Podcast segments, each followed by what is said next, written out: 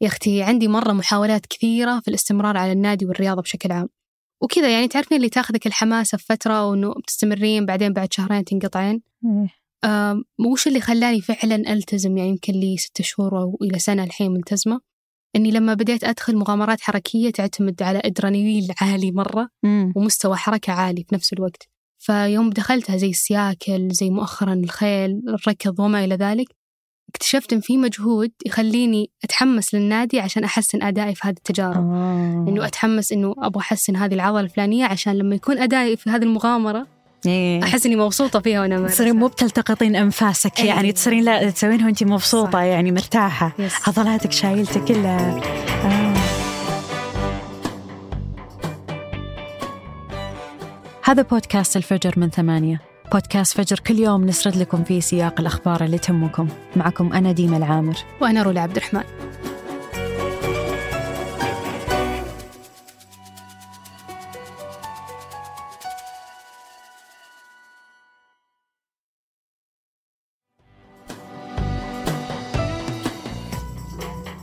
تعتبر بيانات المواقع على هواتفنا الذكية سوق كبير على الإنترنت.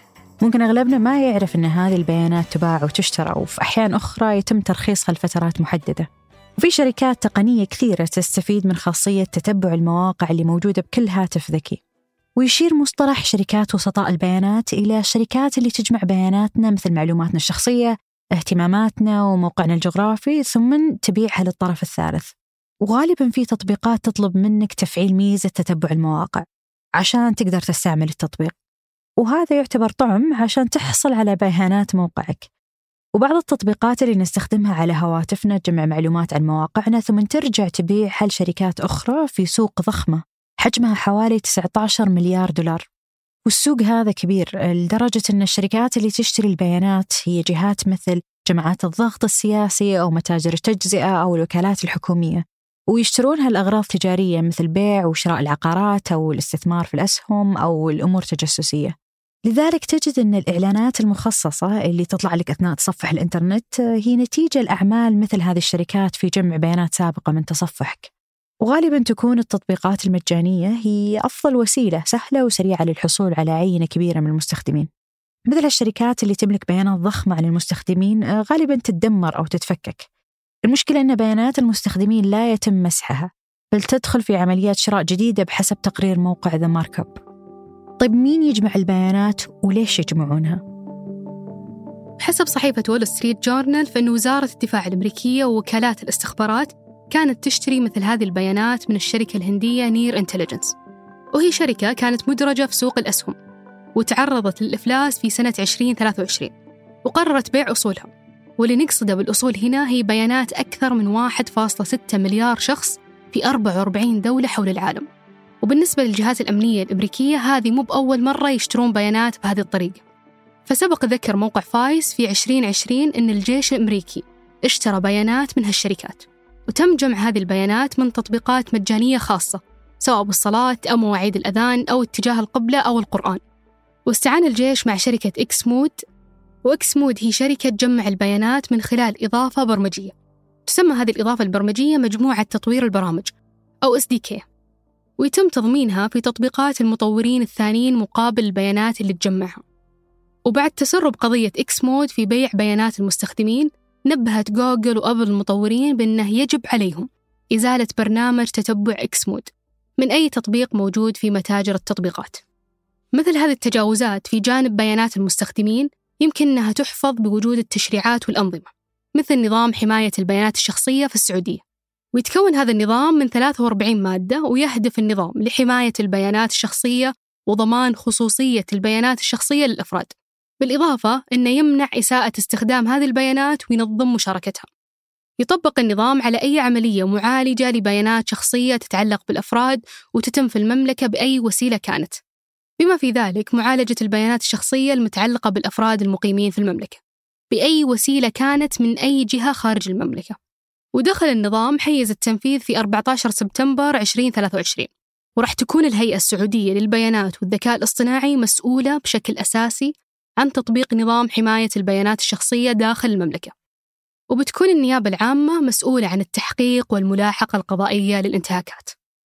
يمكن إحنا نضع ثقة كبيرة في هواتفنا وننزل تطبيقات كثيرة مجانية مثل الألعاب وغيرها ونعطيها حق الوصول إلى الموقع وغيرها من البيانات الخاصة فينا.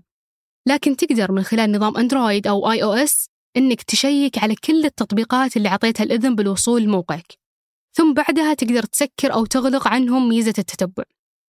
في العموم حنا نتكلم عن تجارة ضخمة. ما يمكن إنك توقفها بسهولة لكن نقدر نحد منها بالقوانين والأنظمة. ولأنها قضية ما تنتهي كمثال هالأسبوع تم تغريم شركة أفاست 16 مليون دولار بعد بيعها بيانات تصفح المستخدمين. وأفاست هي شركة تنتج برنامج مكافحة فيروسات مشهور. يعني المفترض عملها يأتي في جانب الأمن والحماية للمستخدم نفسه. لكن اتضح أنها في الفترة من عام 2014 إلى عام 2020 قامت بجمع بيانات تصفح المستخدمين وتمكنت من جمع بيانات هائلة عن سلوك المستخدمين ثم باعتها ورخصتها للمعلنين. وهي بهذه الطريقة تخزن وتبيع معلومات العملاء بدون أي موافقة منهم.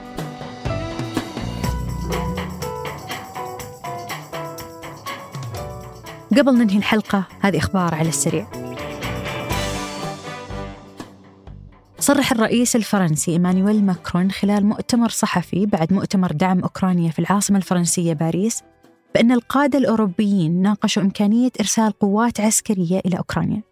مؤكدا أنه لا يوجد إجماع على إرسال قوات برية إلى أوكرانيا بطريقة رسمية ولكن في تطور الوضع لا يمكن استبعاد أي شيء.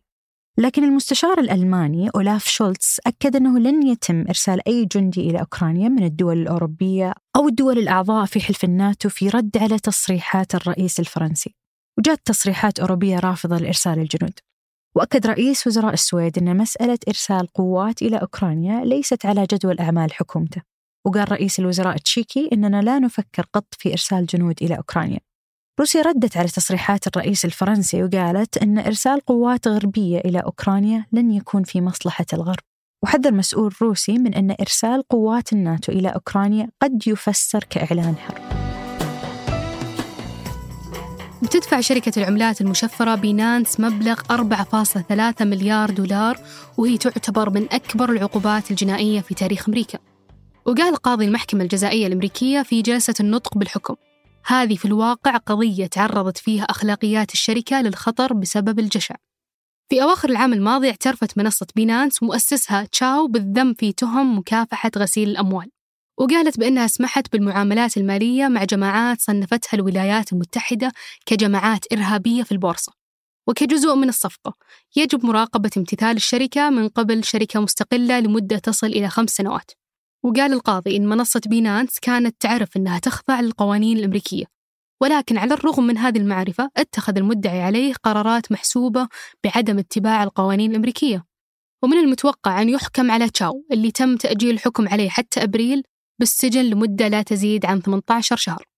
وكجزء من اتفاقية الإقرار بالذنب تخلى عن منصبه كرئيس تنفيذي في بينانس وافق على دفع غرامة قدرها 50 مليون دولار. كشفت التقارير السنوية لبرنامج التحول الوطني نجاح في تعزيز الاكتفاء الذاتي في السلع الغذائية وتعزيز الأمن الغذائي. من بين المبادرات تم تأهيل أكثر من 192 ألف هكتار من الغطاء النباتي في مناطق المملكة.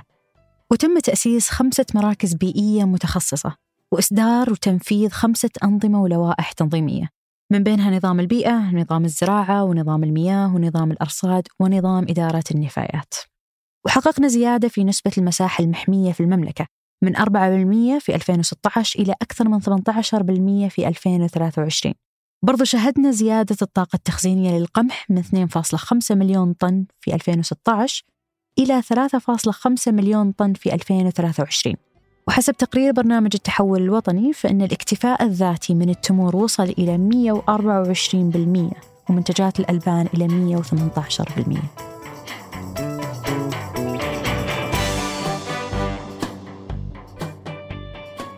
أنتج هذه الحلقة سفر عياد وقدمتها أنا رولا عبد الرحمن وأنا ديما العامر.